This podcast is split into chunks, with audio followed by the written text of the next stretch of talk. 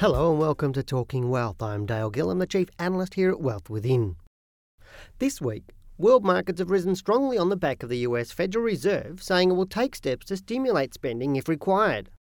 Seriously, I can't help but think that the current rise is really just the calm before the storm, particularly given that the US spent trillions on the last rescue package, which had little effect and was more akin to putting a band aid on a shark bite.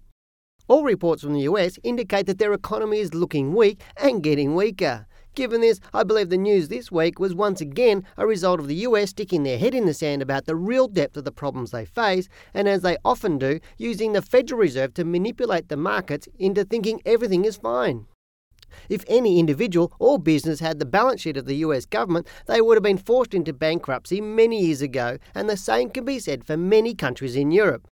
Whilst I appreciate that the finances of governments and countries are different to individuals or business, any child knows you cannot keep spending more than you earn. The US needs to bite the bullet and do some serious work to reduce its debt levels, otherwise, a double dip recession will occur in the not too distant future. Luckily, Australia is not in this situation as our debt levels will be eliminated over the next few years, no matter who's in government, and we are strongly connected to Asia and not the US and Europe, which will shield us somewhat from any meltdown in the US. So, what do we expect in the market? Well, the announcement of the US Federal Reserve on Monday saw the market rise this week rather than fall as I expected. I believe this has only served to delay the inevitable, and as such, I expect over the next one or two weeks the market will again start to fall into the low that I've mentioned in my previous reports. You will remember that my target for the low on the All Ordinaries Index was around 4,200 to 4,000 points and likely to occur between the 13th and the 20th of September.